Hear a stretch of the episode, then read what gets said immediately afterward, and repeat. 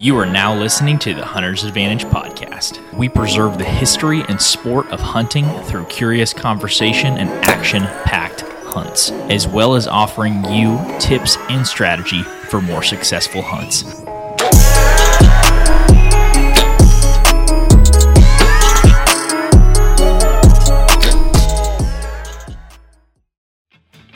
The Hunter's Advantage podcast is powered by Out on a Limb Manufacturing. Out on a Limb is a family owned company based right here in Oklahoma that makes tree stands, saddle platforms, climbing sticks, and so much more. Christian, I have a quick question. What's that? What bites sound harder, a hippo or an alligator? No idea. It's a trick question. The Ridge Runner 2.0 bites harder than both of them. But all jokes aside, we use these products all across the land on public or private. These help us get into any tree we want and hunt where the deer actually are. Most men go to the grocery store for their meat, but these products help you go to God's grocery store. I have used the Out on a Limb Ridge Runner 2.0 and the Shakar sticks for the last few years hunting public land bucks, and I've actually shot several bucks out of this setup. If you want to support the podcast and get some Out on a Limb equipment, make sure to go to outonalimbmfg.com and use code HNTA10 for 10% off at checkout. Once again, if you want to support the podcast, go to outonalimbmfg.com and use code HNTA10 at checkout for 10% off. Now let's get back to the podcast. Well, hey, everybody, welcome back to the Hunter's Advantage podcast. Um, I'm just going to say what episode this is, but we don't do that anymore. But anyways, we have a absolute whitetail hunting legend on the podcast, at least in my mind. Uh, Don Higgins of Chasing Giants and Real World Wildlife Products. Thanks for joining us. We really appreciate it. I'm excited for this conversation. Well, thanks for having me. Always uh, happy to help others out. And, you know, a lot of people help me uh, get to where I'm at today, and I like to help uh, give others a hand up and, and see them succeed as well. Yeah, for sure. So, how, uh, for people that maybe haven't been in tune with every episode of Chasing Giants this summer, how has your how has your summer kind of been? And I know that you recently got your trail cams out. You got any sightings of Babe yet? Yeah, I, I got the first pictures of Babe uh, last Friday, and uh, we posted those on the Whitetail Master Academy on Monday, Mhm. um, as well as some photos from last year at the same time. He had a real unique pattern that uh, he would disappear in the, you know, early or late spring. Um, not, I'm not sure when he left the farm, but uh, uh, right after shedding his antlers, he would leave, and then you know a lot of bucks they get in their bachelor groups and they stay there until the bachelor group breaks up, you know, around the first of September. But he would always show back up in mid July, and last year he showed up on the 15th for the first time. Got my first picture on the 15th of July, and this year got the first picture on the 14th of July. So uh, kind of showed the pictures that we got last year on the 15th, the ones we got this year on the 14th, and um, I don't know. I'm, I'm ready to get after it this fall. So lots Yeah. of good young bucks coming on too. So uh, I'm real excited for the future. I saw one of those uh one of the eight points you posted. I think you said who anybody like big eight points. That was a monster eight point that you posted. Yeah, I'm I'm not a big fan of eight pointers, but that's one that I might just have to shoot because I got one on the wall. My biggest eight is uh, 155 inches, which is a good 8 Mhm. I think that one's probably 170 inches, pretty easy. Yeah. he's just got giant brows and he's got a real widespread, long main beams. So uh, I, I think that's 170 inch eight. So I might have to shoot that one. Yeah, that's a that's a world class animal. So I know you in your prediction preseason you were talking about Babe, you know, maybe not making it to that 200 inch mark. I know we still got, you know, every buck is a little bit different. We still got some time, but do you do you think that he's going to be there? Does he look pretty good this year? Well, the bad thing is the two pictures I got of him so far, he's facing right at the camera, and you can't see really what he's got on either side. I, can see some things that he did not have last year, some sticker points on one of the bases. He had a, a sticker between his brow and his G2 on one side. And then last year, both of his G2s were short, and both of them had a sticker this year you could see that one of those G2s is split way down low. It's almost like two tines coming out at the at the base or, or right at that main beam. So I think those two tines will total more inches than what the G2 was last year. mm-hmm. but uh, just a bad angle for me to see a whole lot. Um, I mean, if I had to guess from what I've seen, I don't think he'll make 200, but he, you know, who, knows? He may turn his head next week in the camera, and I'm shocked at what, what was there that I couldn't see. Yeah. How do you how do you typically go about judging the the size of like the velveted deer? Because Christian and I got to talking about this a few weeks back.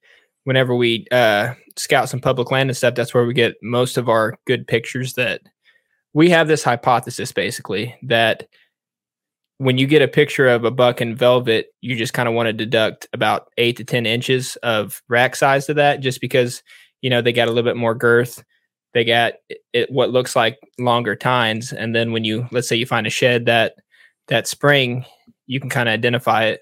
Is that kind of what you're seeing how like just velvet makes deer look bigger in the summer? No there's no doubt about that. I think for me it's just been 50 years of experience uh, watching bucks in velvet and then seeing them in the fall and i've i've been through the the whole gamut if you will of overestimating them when you see them in velvet and then being a little disappointed in the fall because they, they've shrunk. so, you know, I temper my expectations now and I know that that buck is not going to look as big in the fall. And so I'm, when I give an estimate on a velvet buck, I'm guessing on what he's going to shrink down to in the fall and just, just understand it's going to happen. Yeah. Well, I did. Uh, I'm sure you get you know get several compliments throughout throughout the week or maybe some haters on social media but I, I wanted to pay you a good compliment by saying that my deer hunting philosophy since i started listening to you guys has kind of radically changed and with my i think my success rate is short like quickly followed after that as well by listening to you guys and i think what i've always appreciated about the stuff that you guys have put out on the podcast is like it seems it's tried and true no BS, the kind of the KISS acronym, the keep it simple, stupid kind of stuff. And mm-hmm. one of mm-hmm. the ones that really clicked in my mind the first time I think I listened to one of your episodes was the idea of like limited intrusion. Can you talk about how you learned that lesson kind of the hard way? Yeah, absolutely. Uh, you know, years ago, I mean, I, have just always been crazy about deer hunting. I, I shot my first buck at 16 years old back in 1979 and when I walked up on that buck, my whole world changed. I knew what I was put on this earth to do. and by the time I was in my early 20s, I gave up everything else, just totally give it up. Um, so, you, you know, I I've never been turkey hunting a day in my life. I haven't been fishing in almost 30 years. It, it's all big deer. So, um, it gives me a kind of a unique perspective that uh, I get more experience in one season than most deer hunters are probably going to get in five.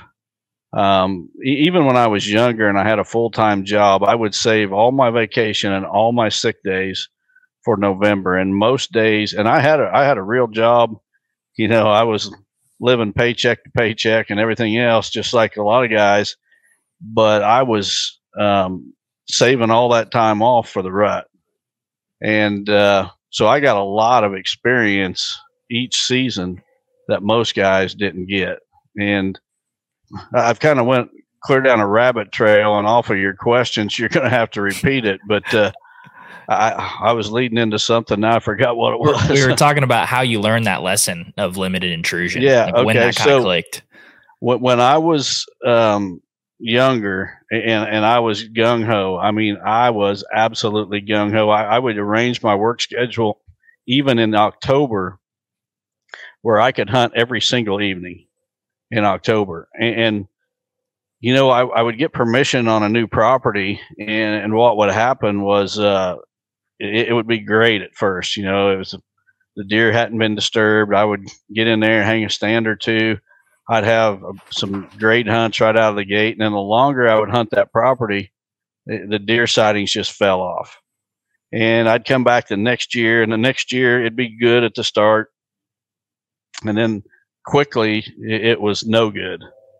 And I, I burned out, I, I'd hate to guess how many properties I burned out dozens and dozens and dozens of properties I burned out. And one day it just clicked on me. The issue here is you. It's me. You know, it's it's not the somebody else putting pressure on these deers. It's the deer catching on to me because I'm I'm going right into the heart of the property. I, I'm trying to find the best tree on the whole farm to hang my stand, and in the process, I'm putting so much human intrusion that those deer are catching on a lot quicker than I caught on to what they were doing, and they were vacating the property.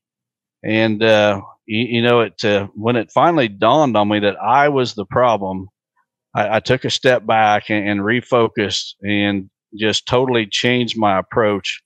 Um, one of the things I did was I, I started getting all my stands ready in, in, the winter. Right after season closed, I would hang my stands for the next year. I do all my postseason scouting. I'd get my stands ready, clear my shooting lanes, and I totally stayed out until the day I came in to hunt. There was none of this preseason going in in September hanging stands. In September, I let everybody else do that on their properties. I stayed totally out of the ones I was hunting. And um, just like a lot of the lessons I learned over the last 50 years, I learned it the hard way. I, I screwed up a bunch of times, and, and, then finally I figured it out, and I just changed my approach. And uh, that's been the the biggest teacher for me is is mistakes. Try not to repeat the mistakes, and sometimes you might repeat them a dozen times before you figure it out. But once you do, don't go back and do that again. yeah. No, I kind of know what you mean on that limited intrusion because just accidentally, uh, it was it was no me figuring out this on my own, but I hunted a place from like 2017 to 2019 and probably only seen one Pope and Young class deer, uh, and that was just through trail cameras. And uh, I kind of got tired of that place, and it was also when we were all trying to hunt more public land, and so all of 2020 season, that's kind of what we focused on. And the start of the 2021 season, that's kind of what we were pushing to as well. And so I didn't get into back into this property until I don't know, November of 2021. And I seen, and it was before the rut. So it was kind of like maybe late October. So it was like that pre rut where they're still kind of on somewhat of a pattern. But uh, I seen I think three or four bucks that would that would probably not hit Pope, but I would say the 115 to 120 and around here, that's that's it was a pretty big jump from you know the 2017 to the 2019, and then no one really hunting it that 2020 season until or the 2021 season until late November or October you can just kind of see how much you actually mess up whenever you just kind of take a step back. Uh, there's no doubt about it. Hunting pressure ruins more properties than anything. And the, the crazy thing is, as you get on the internet and you watch these videos and read these blogs, whatever, and you got all this, these guys telling you to get out there and do this, do that, you know, put in a little water hole, do whatever. And th- I'm not saying those things don't work; they do to some degree. But you know, the the thing of it is, most things we do in life, the more effort we put towards it, the more successful we are. And with deer hunting, that is true only to a certain point. So you start putting effort in, and your success climbs. But once you reach the breaking point, boom! If your success fall on a property falls off lower than it was where you started, and uh, the the key is to to keep getting that property better without hitting that crashing point where where it becomes even less um, appealing to deer than it was when you started. And I, I have absolutely no doubt that too many guys are, are listening to bad information on the internet and they're burning out their property before deer season even opens. It's it's so hard to stay out for it's it's it's so hard for me up until a couple years ago to stay out. Um, and I feel like most people throughout the country are working with limited acreage. You know, maybe they got a twenty or a forty or a eighty, and uh, lucky people maybe have a few hundred. And it's just so tough to stay out of that. It's almost like you have to make a decision of what your goal is beforehand and say, like, do I want quality of hunts? Do I would I rather have three or four hunts with the right, right wind direction with the right access that are gonna be killer hunts where I could kill this buck, right? I want do I want to hunt quite a bit? And I feel like most people want to hunt, you know, when they got time mm-hmm. they want to get out. And that doesn't always line up to the best type of hunts. Oh, I totally get it. I was there. Um, like I, I, told you my story, you know, I, I, I wanted to be in the woods every single day of season, and it just it, it's to me it got to the point where do I want to go hunting every single day, or do I want to see deer every single time I hunt? Because you can go hunting every day and hardly ever see deer, except I mean, you're surprised. Hey, I seen deer on this hunt, first hunt in a week. You know, well, I that wasn't. It got to the point where that wasn't a whole lot of fun anymore. I wanted mm-hmm. to see deer every time I went to the woods, and, and, that required a change of tactics. And cutting down human intrusion was step one. Yeah. And do you did you do that by trying to acquire more permission, more properties you can go, and kind of spreading your you know spreading your portion among many different places? that's exactly what I did. Um, you know, I just uh, well back when this happened to me, it was a totally different world than it is today. I mean, you could knock on ten doors and get permission for probably eight of those properties. Today, you could knock on a hundred doors and maybe get permission for five. Um, it's just a whole lot harder today to get permission. Back then, you know, I, I could have permission on, on more properties than I could really effectively hunt. Um, the big advantage today is the trail camera. I, I, know every buck that's running every property I got to hunt, so I know where to invest my time sitting in a, in a stand. Uh, I'm not sitting in a stand in a, on a property where there's not a shooter buck. Now, I'm a little more picky than a lot of guys, and uh, I'm not saying it's wrong to to shoot bucks smaller than what I shoot, but you know, when you're going to chase the the real giants, you, you got to be efficient with your time. You got to spend your hunting time on properties where they exist, and that requires a lot of scouting, a, lot of trail cameras, and uh, so so there was advantages back then. I, I, had a whole lot more properties to hunt, but today I, I know every buck on every property I hunt. It, it is so rare for me to see a buck that I don't already have his picture. It just doesn't happen. What gives you the confidence to to be able to to say? Obviously, it's it's knowledge and experience, but what is it about where you set trail cameras or how you kind of go about that strategy where you do have confidence that I know of 98% of the bucks that are on this place? Because I feel like a lot of folks go in, and myself included, I'll hunt and I'll be like, oh, that's a new one. That's a new one. How do you how do you do that? Well, I, am well, one big thing is that I, I don't care if I get a buck's picture at night. I think a lot of guys are hung up on getting a daylight picture of a buck, and then when they do, oh, it's time to go hunting. I, I don't care about that. And they're also using the trail cameras to try to tell them where to put their stands and things like that. I can figure out where to put a stand on a property, as can a lot of other hunters.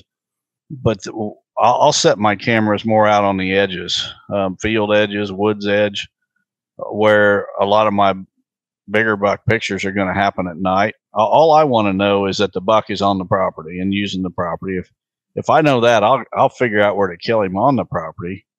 And I just think that the way I use trail cameras is totally different than the way most hunters do.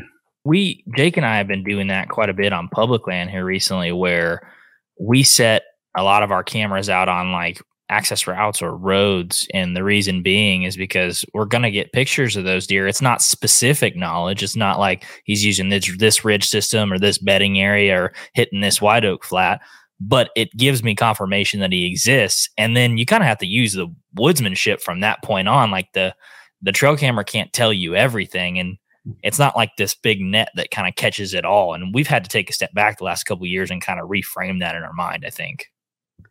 Yeah, I think a lot of guys want to put their trail camera where they want to hang their, their stand. Well, that trail camera is pressure on that exact spot. So, I mean, I've had more than one buck that I get his picture on a camera one time, and he, I, I don't ever get his picture there again, even in following years when he's still alive.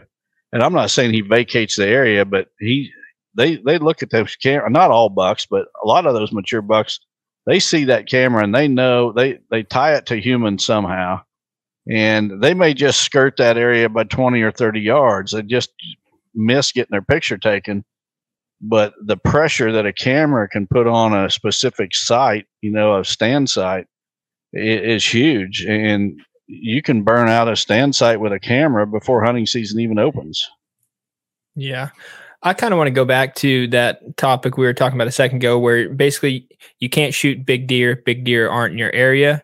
And I know that, I mean, I guess everybody knows that you're pretty good at finding those those mega giants. So I also know that all your uh, spots aren't on private. I'm pretty sure if I can remember that correctly. And you hunt some on public. Is that mm. is that kind of true? Uh, you know, I had a goal of shooting a giant on public, and had a just an absolutely terrible experience with probably one of the most unethical hunters I've ever met in my life a year ago, and it just kind of burned me out on the whole public thing. And I took a step back and I thought, why do I want to shoot a buck on public? And the whole reason was I wanted to prove that I could, and not prove to myself, prove to the world. Mm-hmm. And I took a step back and I thought, why do I want to put myself through all this turmoil to make prove to somebody else? And the haters are going to be there anyway. It doesn't matter what you accomplish, the haters are still going to be there. But you know, some of these the better public areas that I was on anyway, you, you had to sign in, and uh, you know, at the parking area there'd be a, a clipboard um, where you had to sign in and sign out when you left. Well, just, just imagine what happens when somebody goes and sees my name on the clipboard. Mm, I, I was yeah. getting, I was getting emails, social media messages hey, I seen your name on a clipboard at such and such. um, there's there's got to be a big buck in there. Can you share some pictures with me, and I'll show you share the ones I got? Well, no. so um, it just became more of a headache, and and I'm not saying I would never hunt public again, but it became a whole lot less important to me um, after an encounter with one particular individual. Well, you well, could you could we might have ran into the that. same guy though too. Yeah, that's true. You could change that. You could just be uh, Han Diggins. You know, just change it, just change it around just one letter.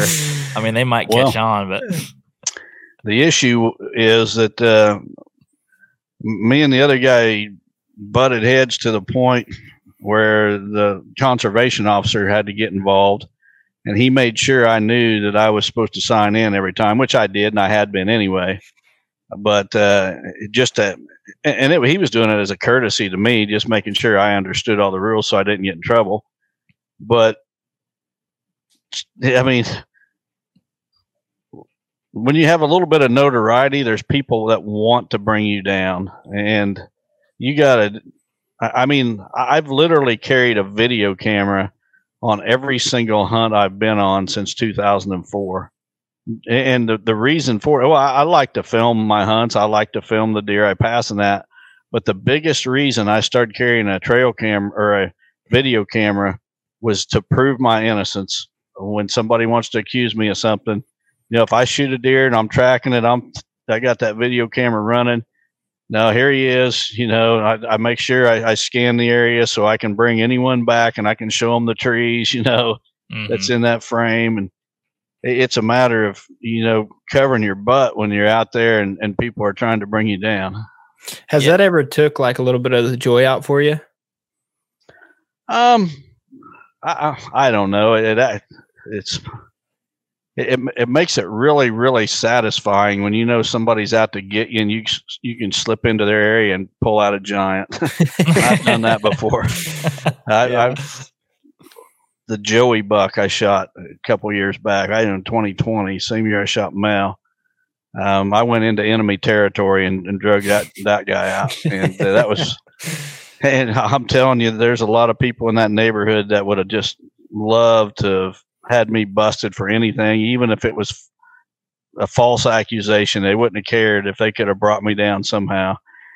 So I, I actually get a, a, good bit of satisfaction out of going into an area. And I do. It's 100% legal. I mean, I don't even think about bending or breaking the rules, and I, I video it all so that I can prove my innocence. But uh, I, I guess on one hand, it it makes things a lot harder because I mean I can't just park my truck anywhere I go, and the Joey bucks, and a good example of that. I was parking my truck a mile and a half away, and riding a QuietKat bike to the property. You know, across fields in the dark, whatever, making people see my truck someplace else and think I was hunting there. Oh, and actually, uh, I was going somewhere else. Juking them out. You, I get know. it. Huh. Yeah. yeah, that's awesome. I one of the other um, portions, I think, of just your kind of general philosophies that really made a lot of sense to me as someone who went from kind of hunting the South to more of the Midwest ag country was the the broader checkerboard idea, like thinking of the property that you're hunting as a one square on a broader checkerboard. I never really understood why that mattered at all until we went to Kansas and our buddy our buddy was hunting a place where there was a bean field a half a mile to his west and he's setting up as they're phasing through and coming to a property that's two properties over and he's already thinking about how the deer are going to use that i never really mm-hmm. considered that until i started listening to you guys and then hunting in the midwest you you want to do everything you can to make your property as different as all the properties around it as you possibly can and and not just with habitat, not just with food, but also with how you hunt it. Uh, you you want to put the least human intrusion on your property. Let the people around you pound their properties. Those deer will find that that property that's got the least human intrusion. I guarantee you, especially in the mature bucks. And uh, I mean, it's so critical to success. Um, we don't see things the way a mature buck does. He sees the the habitat, the landscape around him totally different than we do. And the, the thing that catches our attention is prime deer habitat. You know, we, we see an area that's really thick and uh, got a lot of browse, and it's it's probably got an ag field close by for them to feed in, whatever. And we think, man, this looks like great deer habitat. But a, a buck, a mature buck, looks at it totally different. The thing that he's focused on when he sees a, a landscape or the countryside is he's seeing those pockets where there's a whole bunch of human activity and he's seeing those little pockets where there's almost no human activity.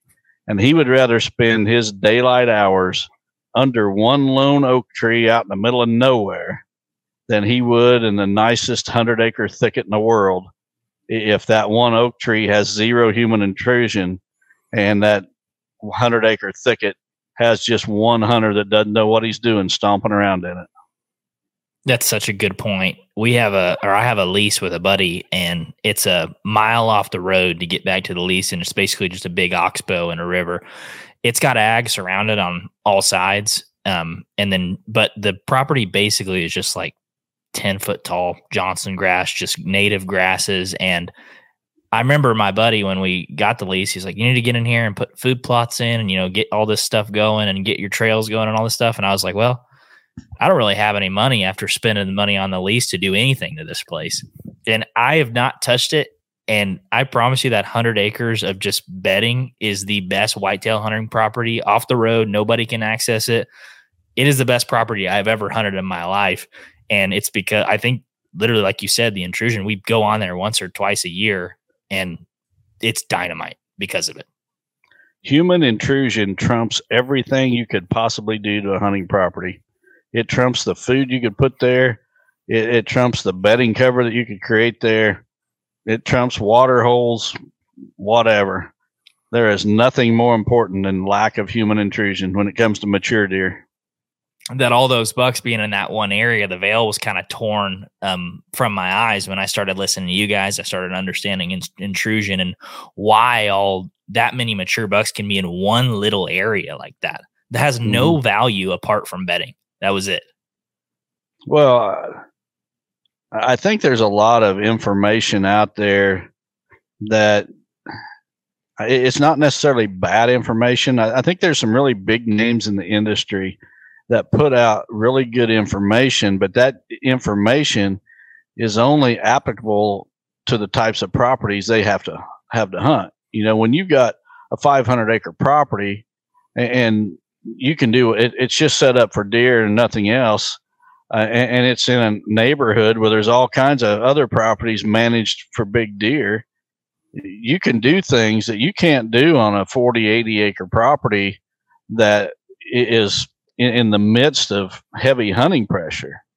And uh, I think a lot of times people will will take some of the information from some of these big name people and they they try to apply it in, in a totally different scenario than what the, the person giving them the advice has to, to hunt and it's it's not bad information. It's not like these guys are, are giving bad information, but it's information that's just not going to work for the average deer hunter on the property he has to hunt. The smaller the property, the more you can. I mean, obviously, I know you're considering intrusion all the time, but is it the smaller, the more hyper fixated you are on that one detail? Absolutely. Yep. A mature buck would rather have one acre to himself than he would a hundred acres with one hunter in it. And most of the time, they know when there's one hunter in it. Um, hmm. How you hunt it is, is huge, and you're going to have again, you're going to have guys saying, "Yeah, you, you can do whatever you want on your property," and blah blah blah. And then about the first of September, then you cut down on the human intrusion, and and uh, you know from then on it'll be fine. The bucks will show up, but when you look at what these guys have actually killed and the kind of property they got, um, I'm taking things to the ultimate. Uh, you know, I'm not happy with killing the second biggest deer in the county. I'm trying to find and kill the biggest deer in the whole state if I can. Mm-hmm. Now, that may be a little bit ex- extreme or a little bit exaggerated, but I, I literally have like right now I've got trail cameras in three states. I, am looking for giants, and uh, when you do that, there's first of all those those deer are so rare. I mean, I do that every year, and two out of three years, I don't even find a buck that, that I really want to hunt. It's only right now, it's about one every three years I find a giant that I want to hunt. It's just a totally different game, and it requires a totally different set of rules to play by. But if you play by those rules and your goal is just say a 170 inch buck, I could kill a 170 inch buck with every tag I buy. But and it's a lot of it has to do with the dedication. You know, I'm doing nothing else. I don't have a fishing boat. I don't have a motorcycle. I don't have any other hobby. if people knew how many hours I put in in the off season, they could probably do the same thing and it's just uh, that's my passion, and I'll do whatever it takes to achieve it. But even at that, it is super super difficult because those bucks are just so rare. There is a lot of miles between 180 inch deer, lots of miles, and for you to be able to find one year after year, it's it's pretty difficult. Well, have you tried golf? I have not. Nope. I've been golfing a couple times in my life with my dad because he's a golfer. Yeah. But uh, I, I bet I haven't golfed with him in 20 years. Well, I don't. I don't blame you there. So, what what changed your mindset in wanting to chase like that bigger deer? Can you recall like an exact moment where that flip switched and you knew that you only wanted to hunt those world class deer? Not really, because it was. Uh, my whole hunting career has been a series of goals. So when I started, I was looking to shoot any deer, mm-hmm. and then uh, then I wanted to shoot bucks only. So I was looking for any buck, and then I wanted to shoot only bucks that had at least eight points. And then it was bucks that scored at least 125 inches. And then it was 140 inches. And it was 150 inches. And each one of them steps took several years. It wasn't like I was shooting 140s last year. Now next next year it's 150s, and next year after that it's 160s there was a lot of years between each step. I, I didn't move on to the next step until I, I could, whatever my goal was, I could accomplish it four out of five years. So when I got to where I could shoot an eight pointer at four out of five years, then I started looking for 125 inch bucks. And then when I got to where I could shoot 125s four out of five years, then I went to 140. So there was a lot of years between each of those steps, and it was just a progression that never stopped. And uh, I, I, guess in 2004, when I shot my first 200, um, th- that was just, uh, I mean, it, it, was an unbelievable feeling because I, I, had worked my whole life. I mean, I was been, what was I, 41 years old, and I'd worked my whole life to that point and when it happened it was just like i just accomplished my life's goal and uh but then i wanted to do it again and it took me 13 years to kill the next one so and then it took me just three years to kill the next one after that but uh Did you, you, feel know any once tags? you do it Did you feel any tags between the the 13 years? Oh, yeah. 200s. Okay. yeah i killed i shot up several bucks in there a lot of you know 170 class bucks especially i mean a lot of bucks from say one mid 150s to low 170s Yeah, those are still A lot of incredible bucks. Obviously, I'm not to the point where where you are. Like I, I don't think I could pass a 150 or 160 anytime soon.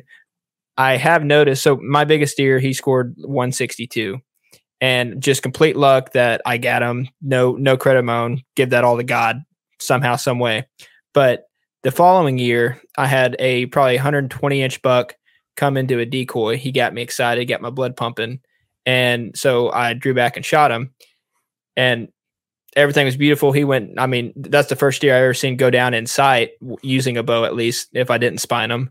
But uh um walking up to him, like I was I was jacked. I was thankful for the deer and all that stuff. But there was there was something in the back of my head that was just like, I don't want to do this anymore. Like with with that size of, of deer. And it's not that I wasn't wasn't thankful. I, I just want to reiterate that. Like I was I was pumped and all that stuff, but there was just that nagging feeling like I can do a little bit better. And is that Mhm. kind of the same same mindset of, that you got to at one point or Yeah, definitely. Um, you know, today I can sit and watch a 170 inch buck walk by my stand and not even think about picking my bow up, and I'll grab the camera, video camera every time. But uh, my heart don't start racing like it, it used to on 170, and uh, I, I just I, I get just as much thrill today videoing that buck and, letting him walk by as I do as I would shooting him. But you know, one thing I want to really stress is I listen to your story is I, I was in the same boat and uh, I never dreamed. Um, I don't know how old you are, but when, when I was say 30, I never dreamed that I would let a 150 inch buck walk. And the, the thought of shooting a 200 inch buck was just, that was just a far off fairy tale? yeah, exactly. It- you, you didn't even dream that. I mean, that wasn't even reality. And I, I say all the time, especially to young people, dream big because God's reality is so much bigger than you can even imagine. If somebody would have told me when I was your age that one day you're going to kill three 200s and you're even going to let a 200 inch buck walk at 20 yards, hoping that he gets bigger next year, I would have said, You're absolutely out of your mind. There is no way I'm letting 150 inch deer walk. Yeah. Mhm. Um, so, you know, I can relate to, to a lot of young hunters because I was there and I sure didn't start out, you know, where I'm at now. It's taken 50 years to get here. And, uh, yeah, I just, I, I like to share that because I want to encourage you. Don't set the bar too low. You set it where you think you'll never reach it. And I promise you, God's bar is way higher. Yeah, that's a really good point.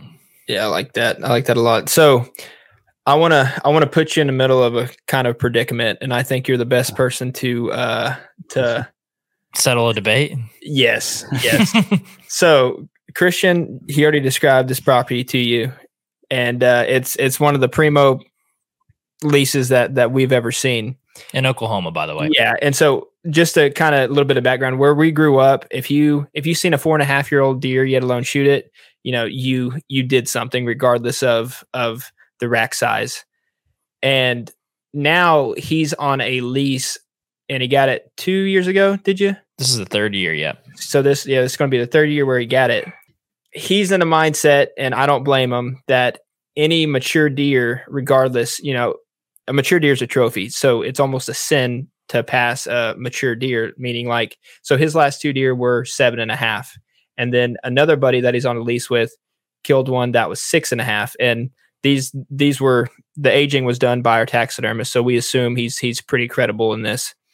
but I think he has a higher ceiling if he were to wait because he doesn't have much trail camera data in this in this area, and because the card fills up fast, and the latest he's gotten into it was November third or fourth, and so he hadn't even really reached the true potential to the yeah that's basically the it of it. I i my cell camera sd cards have filled up before the the peak part of the season. And i don't know growing up at a place where you don't get to shoot a lot of mature deer watching a five and a half or a six and a half year old deer walk feels sacrilegious kind of in that season that i'm in right now. But um i've like like you said with god's reality being uh, bigger than anything you can dream i'm i'm trying to get myself to a place where i can set a goal and stick to it, which I know you guys talk to quite a bit, but it's so hard to do when there's a really good buck that you know that'll make you happy standing in front of you. You got to take it one step at a time. And, and I see this with a lot of hunters today is they're trying to shoot booners um, with less than 10 years hunting experience, you know, that they're trying to move up the ranks too fast. And you got to enjoy each step along the way. Um, shoot a bunch of 130s, 140s, and and you're going to get tired of shooting them. if you're serious about shooting giants, you're going to get tired of shooting 130s and 140s, and then you move up and you start shooting 150s and 160s, and eh, you just don't rush it. You know, take it, enjoy each step along the way. Yeah, that's a good point. To me, kind of going back into the rarity thing, like they're they've hunted three days, three or four days, and they've killed two seven and a half year old and one six and a half.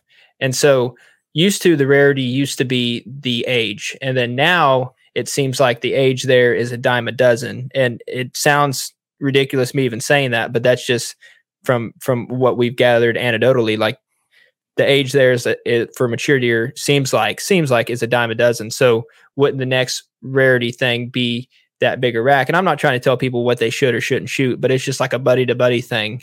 You know, like if I was on that lease, I'd I'd kind of give it this, but then again, I also understand that shooting deer is fun. So it is fun.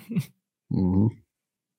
Well, I'll say this: it's a whole lot easier to pass deer when you know for certain there's a bigger one on the property.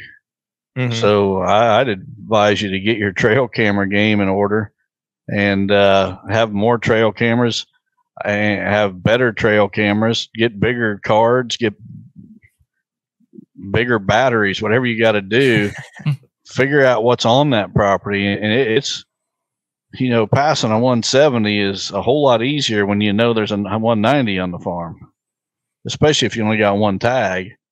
Um, but if, you know, there's uh, a lot of older age class bucks and they're all about the same size, but and, and that's the top end, well, you might as well take one.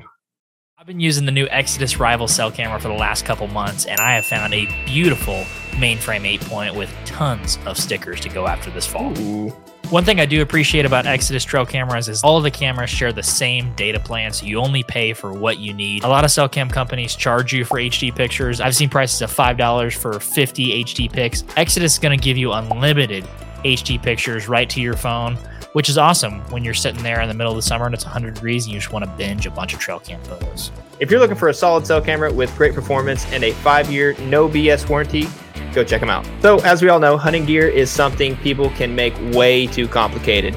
Arrows can be the exact same way. Instead of going down all those rabbit holes trying to sift through the endless information that's online and you're not really sure if it's right or wrong, Exodus makes it simple to get the right arrow for your exact setup. So go online to the Exodus Arrow Builder. It takes less than a minute. You're going to enter your draw weight, your draw length, and how heavy of a point you're shooting. And it's going to be that simple. Let the guys at Exodus take care of the rest. So if you're interested in Exodus Rival cell cameras or a new set of their MMT arrows, just go to exodusoutdoorgear.com and use code HA15 for 15% off anything on the website. Once again, that is exodusoutdoorgear.com. Use code HA15 at checkout for 15% off. Now let's get back to the podcast.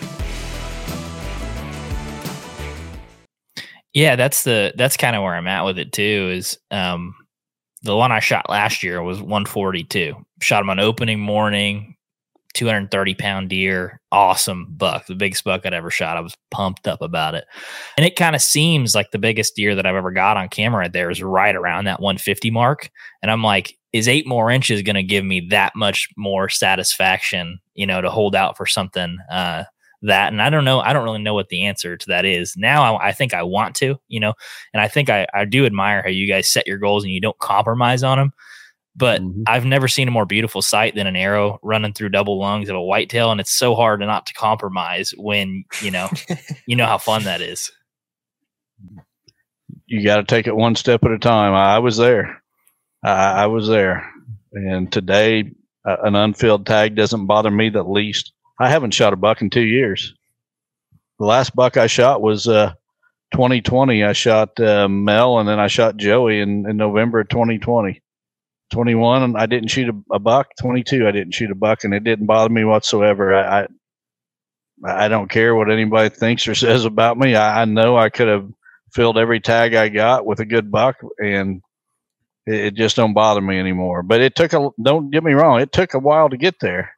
It's not like when I was 35 years old, I was not bothered when I didn't shoot a when I didn't shoot a buck a season in one season. Mm-hmm staying on that topic of you know chasing giants is do you see big deer? You've you've been around a lot of them you've been around a lot of high scoring deer a lot of mature deer.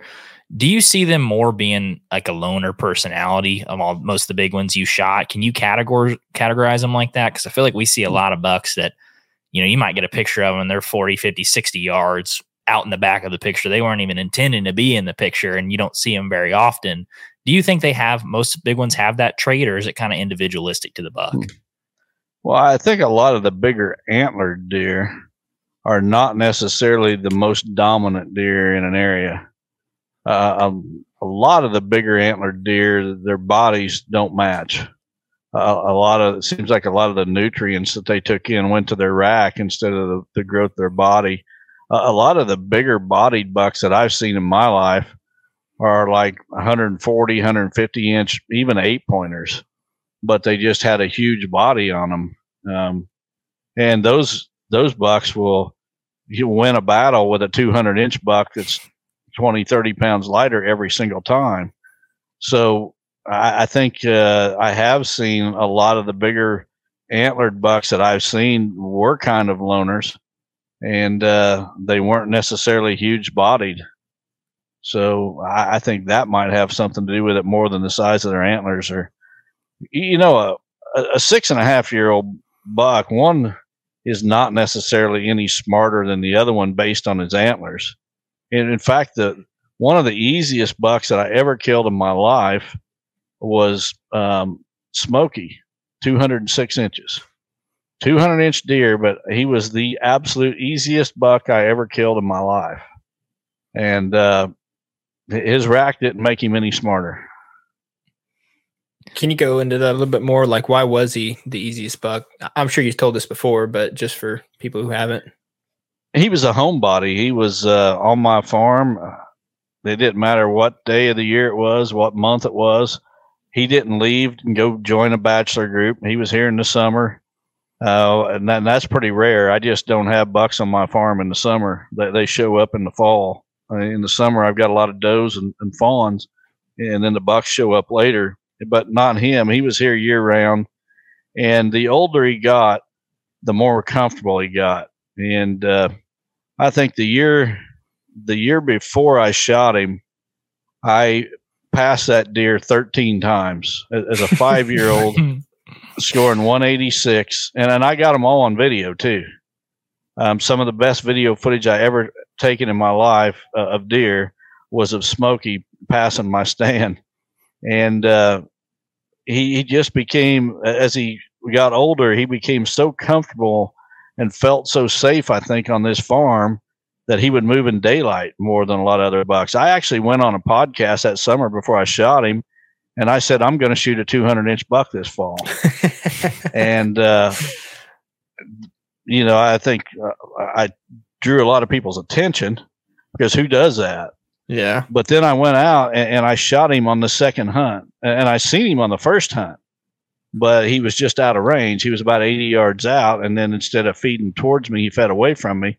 But I, I knew exactly where I was going to kill him too. I I told the a blind company I had 360 blinds. It was the first year I, I hunted out of 360 blinds, and the representative from the company was here helping me put them up that summer. And we was putting this one particular blind up, and I said, "I'm going to shoot a 200 incher out of this blind this fall." And he looked at me and laughed. I said, "I'm serious. I'm going to shoot a 200 out of this blind this fall." And uh, he went back and told the owner of the company, and the owner of the company called me and says, "If you shoot a 200 incher out of that blind this fall, I'm going to give you a free blind." I said, okay. Well, he gave me a free blind because that's exactly where I shot him. and I, I, needed a very specific wind. I needed a northwest wind to hunt that blind. And we did not get a northwest wind for 10 days. And so for the first 10 days of season, I did not hunt that farm. I went other places to hunt. We finally got a northwest wind on the 11th of October, and I hunted and I seen him, but I didn't get a shot then the wind switched again, and on the 15th, we got a, another northwest wind. I went in and killed him. I, I just knew what that buck, where I knew exactly where he liked the bed on the farm. Uh, there was a switchgrass field. I, I talk a lot about uh, when it comes to land management on properties, diversity of, of bedding covers is as important as diversity in food sources because I've seen some individual bucks that preferred to bed in like the switchgrass fields and others that preferred the wooded cover. Well, Smokey was one that preferred the switchgrass, and not only did he prefer the switchgrass, there was one little ravine in my switchgrass field, and he liked to bed on a certain bank on in that on that ravine. And I don't know how many times I would sit in that blind and I would watch him stand up out there. I mean, you could couldn't see him until he stood up, then when he did stand up, you would just see the, the grass moving and you get your binoculars, and then you could pick out the antlers in that tall grass. But I, I knew where he preferred to bed. I knew how he came out of that bed based on the wind direction. And uh, I, I, knew I was going to kill him. By it, hands down, the easiest buck I've ever shot. I'll, I'll, probably never ever hunt an easier buck than that in my life.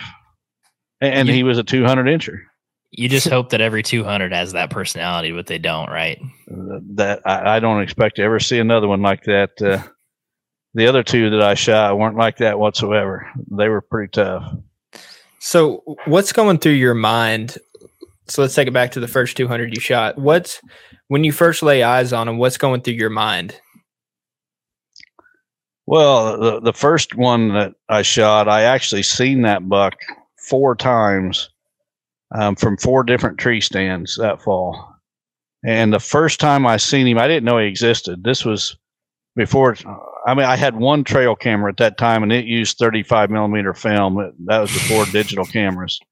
And you know, you'd put a roll of 24 exposure in, and you take it to the one hour photo, and you got a bunch of pictures of coons or something, and you're back out there running cameras every three days because the film was filling up. But you know, so I, I didn't know he existed, and it was November sixth of t- 2004, bright sunny day, early in the rut. Um, probably temperature was probably at least 10, 15 degrees above normal. I mean, just a bright, sunny, beautiful day. And I'm sitting in my stand, and and I hear a I was hunting at the edge of a growed up cattle pasture. Hadn't been cattle in it for several years, so it growed up with some briars and kind of thick. And well, I heard a buck chasing does through the leaves and in the trees and such, and couldn't see him; it was too thick. But uh, he was. I could hear him grunting, and I could hear him running in the leaves. Hear the does running in the leaves, and this was two hours before dark. And I'm thinking, man, there's just a young buck. This can't be a, a mature buck. A day like this, and this is just a year and a half old buck chasing does around. Well, it wasn't 15 minutes later. Uh, that running and chasing and grunting's coming my way again, and a group of about five or six does came out of the thicket in front of my stand, and they they walked right under my stand into the cornfield behind me and started feeding.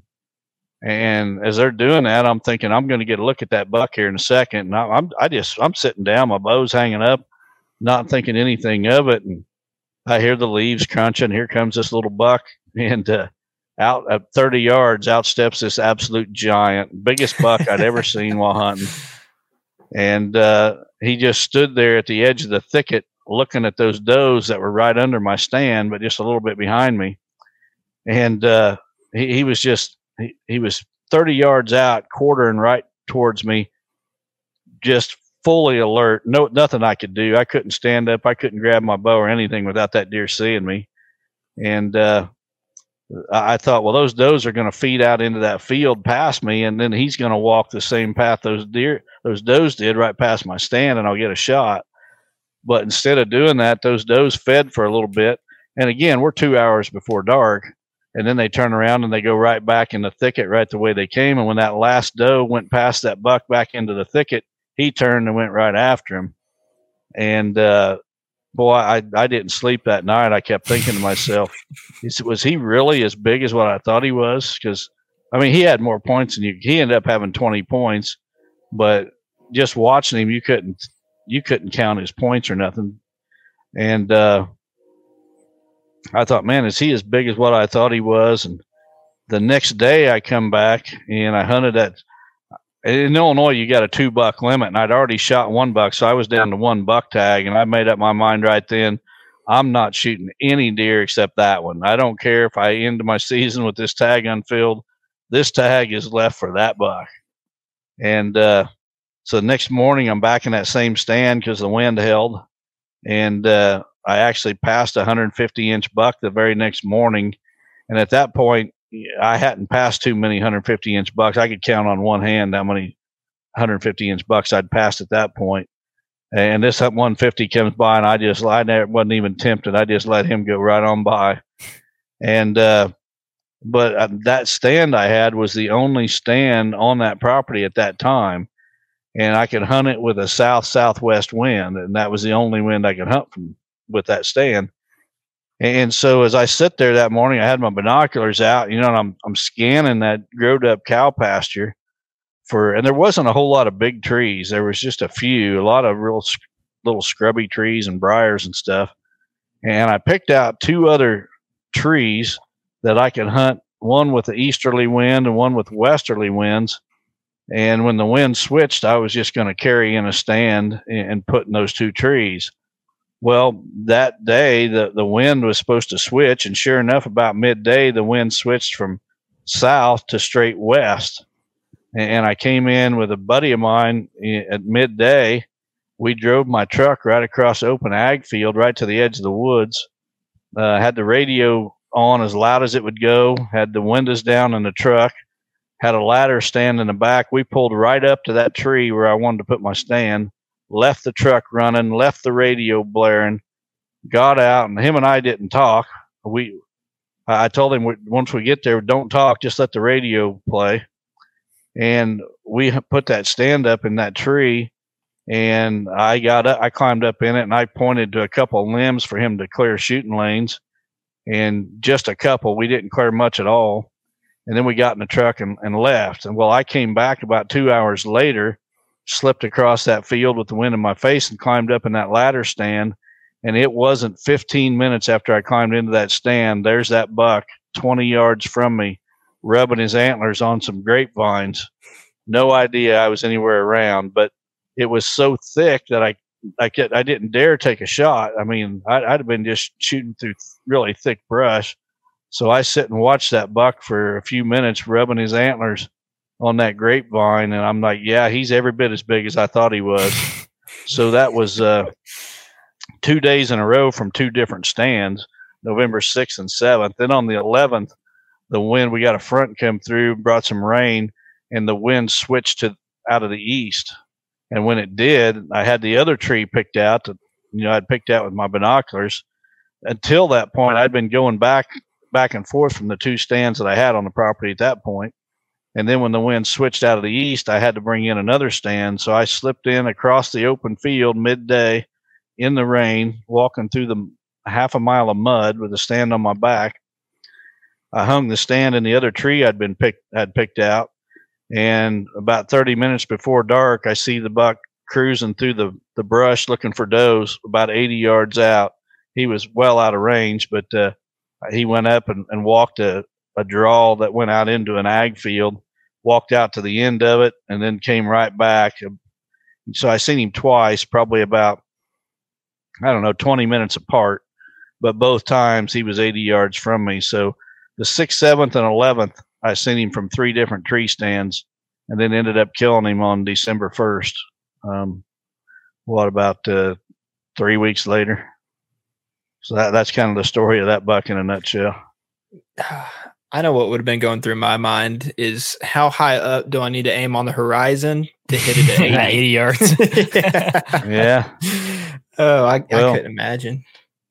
I'd waited my whole life to see a deer like that, and I didn't want to take any chance whatsoever and wounded him. I, I wanted to make sure when I took the shot, it was a good, close, good angle, clean, ethical shot. That that eventually happened. So yeah, that's good. I mean, that's a very good story about adaptability. Like, given what the property takes you, given what the wind gives you, you know, mm-hmm. sometimes you got to do that. I feel like a lot of folks wouldn't be interested in going out and hanging different stands and accessing from different ways. You'd be like, oh, I'll just get them when it's right, you know, hunt that one stand, what I've always done. But it sounds like adaptability played a lot of a role in that one. Well, the other thing is, I I didn't put any pressure on that farm. Every one of those three stands, the tree was within less than ten steps from the edge of the cover. So that was a that growed up cattle pasture was surrounded by open ag fields, it, just kind of an island, you know, in that sea of ag. And every one of my stands was right on the edge. So that buck, if he was going to get downwind of me, he had to be out in that open ag field so it was, but by that point, I'd learned the importance of freedom of human intrusion. So I was doing my best to keep the human intrusion down and uh, only hunting the edge and being patient. And yeah. it's a good thing that this didn't happen. If it would have happened probably 10 years earlier, I would have stomped that pasture and I would have had tree stands right in the middle of it, right where the most sign was at. And uh, I, I would have bumped that deer out within a couple days, probably. Is there a you talk a lot about you know a mature buck being a completely different animal than a one or two or a three year old? You know when they get in these four, five, six, seven year old age classes. Was there a particular encounter or experience or buck that kind of taught you that lesson? That they're different. That the mature bucks just are completely different. They act differently. They that that basic that basic lesson? Um, there was there's been several um, bucks that I can reflect back on that I did not kill. That man, I wish I could go back. There was one in particular. He was an absolute giant typical. He was probably 200 inches, 100% clean typical. Just a huge, huge frame deer that uh, I ended up getting a shot at him right at uh, dark one afternoon, and uh, I cut some hair on him, but no blood whatsoever. That buck, uh, he was a tough character, but I wish I could go back and hunt that deer again. If I would have known then what I know now, I would have killed that deer, guaranteed. Uh, because back then there just wasn't as much hunting pressure, and I had access at that point to multiple properties in that deer's range and with no competition from other bow hunters. Now there was some gun hunting pressure back then, but the bow pressure was nothing like it it became later. That that's a buck I'd love to go back and hunt. Um, there's another buck that uh, I had him dead to rights, and I, I was trying to I was trying to give up the wind. I was trying to cover two trails, one on each side of my stand, and I had to give up the wind. So, in other words, no matter which way the wind was blowing, it was either blowing to this trail or to that trail. And uh, he came by, and, and I knew that buck was in there because I'd seen it rained all the night before, and the rain quit right about daylight. And as I was going into to that stand that afternoon, I seen his tracks in the mud, just a single set of giant tracks. One deer by himself. I knew it was a mature buck and he was going right into the woodlot where I was going to hunt. I knew I was going to ha- have a good chance of seeing that deer that afternoon. And sure enough, he comes by, but he's on the downwind trail. And just as I see him, he hits my scent and blows out of there. that was probably about a 160 inch 10 pointer, but I recall that buck really well. Those two bucks um, didn't get either one of them, but boy, they sure helped me uh, kill a lot of other bucks after that. I I did want to kind of maybe double click or talk about um, hunting where a deer like that is because for the Jake and I didn't hunt anywhere but our hometown for probably the first 18 years, which is, you know, that's to be expected if your family doesn't travel and hunt and all that stuff. But mm-hmm. we didn't really start getting on these better class of deer until we started traveling. Like, how important in your mind is it to get in an area, you know, of those deer if that's the kind of class that you want to want, if you want to hunt? And what kind of like obsession is it taken for you to like, or sacrifices to go chase these deer in places that aren't maybe convenient? Well, I've actually was blessed to be born in an area where we've got them. So my the biggest deer I've ever killed, the biggest deer I've ever seen, are all within a few miles of my house. And uh, I, to be honest, on out of state hunts, I've never killed a giant on an out of state hunt. I've got pictures of some really good bucks on you know out of state properties, but uh, it's it's a lot tougher when you're trying to do it on a property that's not out your back door. The farther that property is from home, the tougher it's going to be because you just can't spend the time. You don't have the flexibility. If you've got a week's vacation on that property, I mean, I've got places that good, good stands that might require a weird wind, like an east wind. Well, you might. There's some years we don't hardly get an east wind, but boy, when we do, I'm sitting pretty because I mean I can go out and see a bunch of deer. But you know, if if you've got a week's vacation and you're hunting a property that's several hours from home, you can't just jump in your truck and, and go when you get an east wind. And uh, it's just a whole lot easier to live there. I know there's a lot of guys that have relocated to the Midwest you know, from from out east, from the south, from wherever to chase these deer. And a lot of guys from Michigan have moved to uh, Iowa, for example.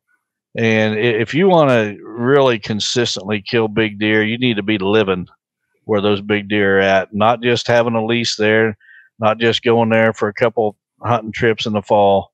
You need to be able to live there so that you're able to jump in a stand when the conditions are right. And, and you know, there's a lot of times eh, during season that I may want to go hunting this afternoon and I have no idea what stand I'm going to get, even what property I'm going to uh, until right before I go. I'm checking the wind right before I go. I've got an idea where I want to go. Don't get me wrong. But uh, until the conditions confirm to me that it's okay to go there, I'm not going to take a chance and burn a stand out. You can burn a stand out on one hunt. And that's something that took me a long time to learn. I thought I would have a, there, there was a time when I would have 40 stands ready to hunt on various properties. And, and I would think, and, and they were all pretty good stands too. Again, this was in a different era when I had a whole lot more freedom to, to hunt a whole lot more properties. And I had the idea that, ah, oh, you know what? It, one hunt in November out of each of them stands, you know, that ain't going to hurt nothing. I can go and I, I got so many stands. I'll just hunt each one of them one time in October. And then when November rolls around, that's when I'll start hitting it hard based on wind direction. Well, I'll tell you what, one time in October is enough to ruin a stand. I learned that the hard way. I've burned out more stands than anybody you've ever talked to in your life. I've made the mistakes. And I'm telling you, human intrusion is a killer when it comes to hunting mature bucks. It is absolutely and here's the crazy thing the most important thing you can do on a hunting property cost you absolutely zero dollars and zero minutes of your time. Just stay the heck out until the conditions are right.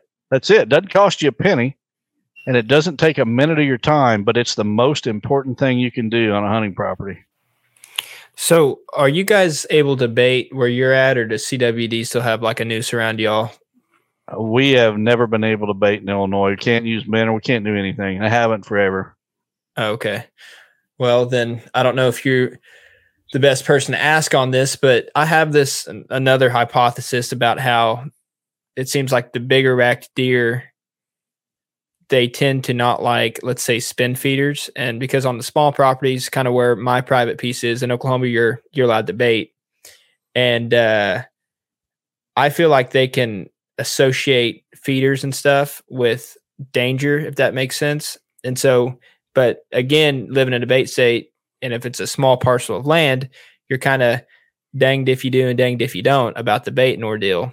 Because you know obviously all the neighbors are going to be running it but i just i just feel like a corn pile is more natural for those bigger deer and they seem to and you seem to get more pictures of them on a corn pile rather than a feeder. But the thing is with the amount of does we have and the little corn thieves they call raccoons you, you can dump 200 pounds of corn and it'll be gone in two days Mm-hmm. And so that's kind of the issue I'm having right now is, you know, you kind of want to stay out to, to, to limit the human intrusion, but at the same time, it's like you're.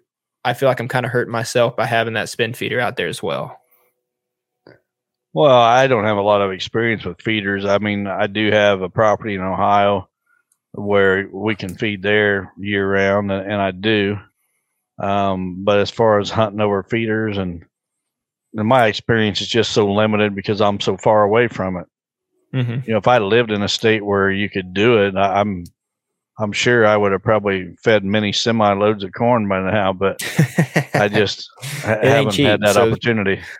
You're probably you're probably good. Yeah, it, it's probably about as expensive as the dang lithium batteries right now. It seems like yeah. at least. Yeah, that's that's kicking my butt. But uh, so Don, we kind of have this thing that to wrap it up. I usually ask people, you know, what's that one moment or encounter, you know, where you almost sealed the deal but get didn't get it done? What's that close no no cigar, the thing that keeps you up all night?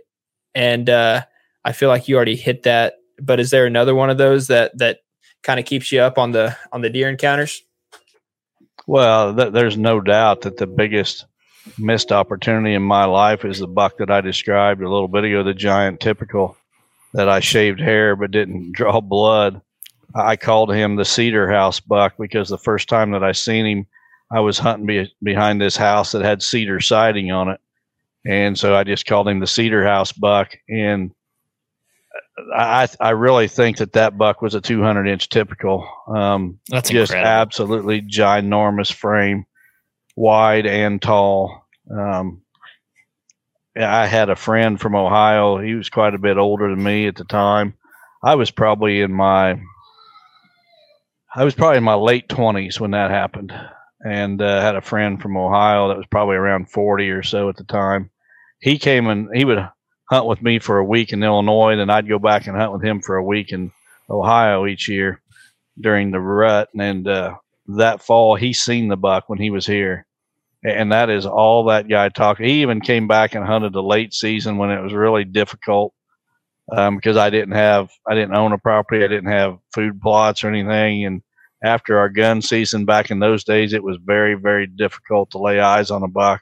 We didn't have as many deer back then, for one thing, but he was so fired up after seeing that deer.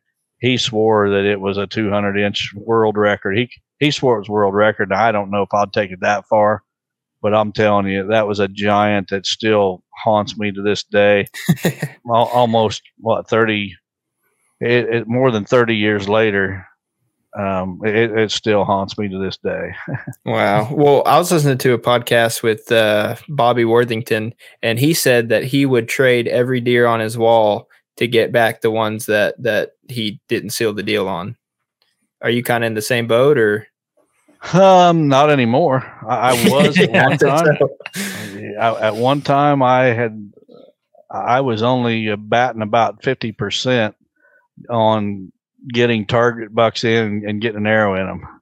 Mm-hmm. Um, today, I mean, I've had a good run. If I, I wouldn't, I wouldn't say that. You know, I've I've had a really good run here in recent years. I think I've caught up and shot more than my fair share. Yeah, it sounds like God's been good since 2020 for sure. What yeah, uh, actually started in 2017 and so so if if you had to kind of we've talked for over an hour here and you had to kind of put a bow on it and if the just the average guy, which Jake and I are still a couple of those, but below if- average. yeah, maybe a little below at- average actually. But um, if you had to just give a couple things, just in short, of what people can do this season to make a noticeable difference on their chase of a giant, you know, maybe something that people are doing commonly wrong that you think they can fix really easily, what would a couple of those things be in closing?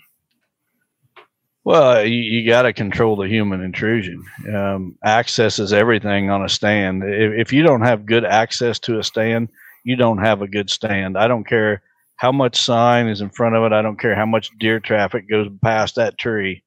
If you don't have good access, you're not going to get very many good hunts out of it. And you're not only going to ruin that stand, you're going to ruin the whole property. So, access and learning to play the wind, two huge things when it comes to picking out good stand sites.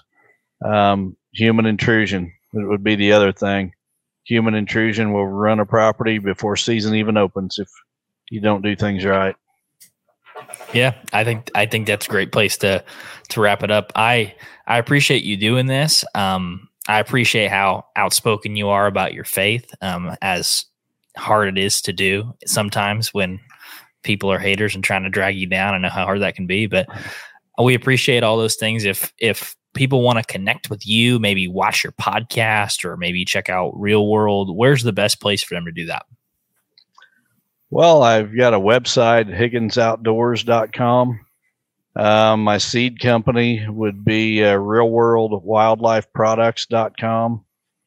Uh, I got a YouTube channel, um, Chasing Giants um, with Higgins Outdoors.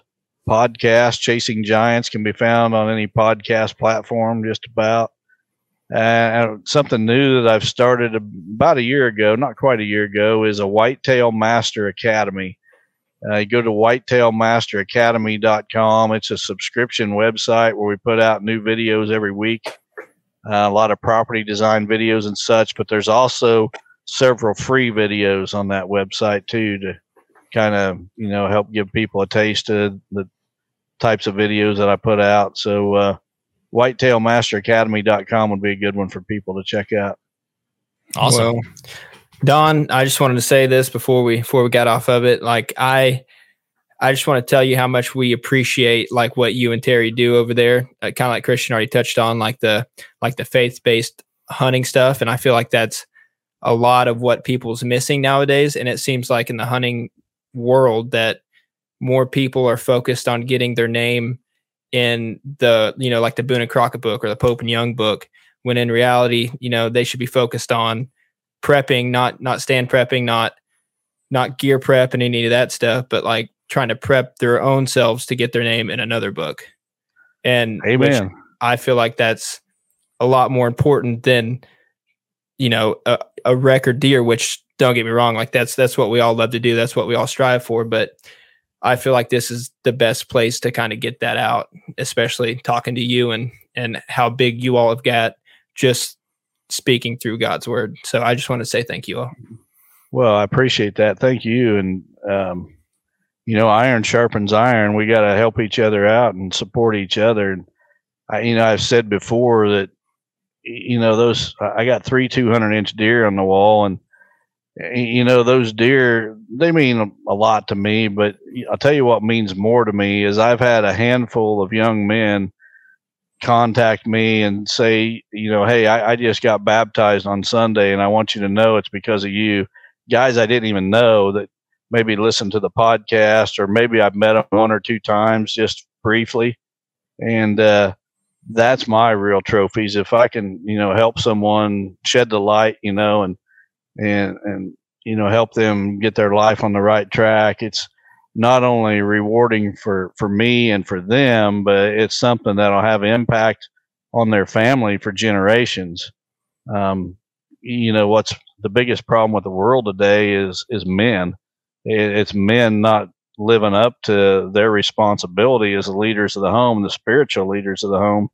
And if I can somehow influence a, a handful of young guys to, you know, see the light and and recognize that, hey, you know, God's blessed you with a family here and a good wife. Um, let's get things on track at home and, and be the spiritual leader, then that that's my main goal.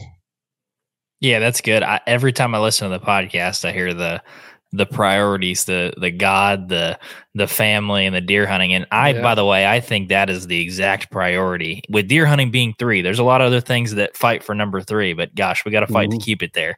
But that's that's the right order. Yep, for sure. And you know, to be honest, deer hunting is a whole lot more enjoyable when your whole your life's priorities are in order. I mean, how can you, if your family's not a priority, how can you be sitting in your tree, um, knowing that you've just had a fight with your wife? You know, that that that can't be enjoyable. Um, when you got your priorities in order, um, you know, deer hunting it just becomes all the more enjoyable. Thank you guys so much for checking out the Hunter's Advantage podcast. If you enjoyed the episode, make sure to leave us a rating and review on Apple Podcast, Spotify, YouTube, or wherever you listen to the podcast. Thank you guys so much, and we'll see you in the next episode.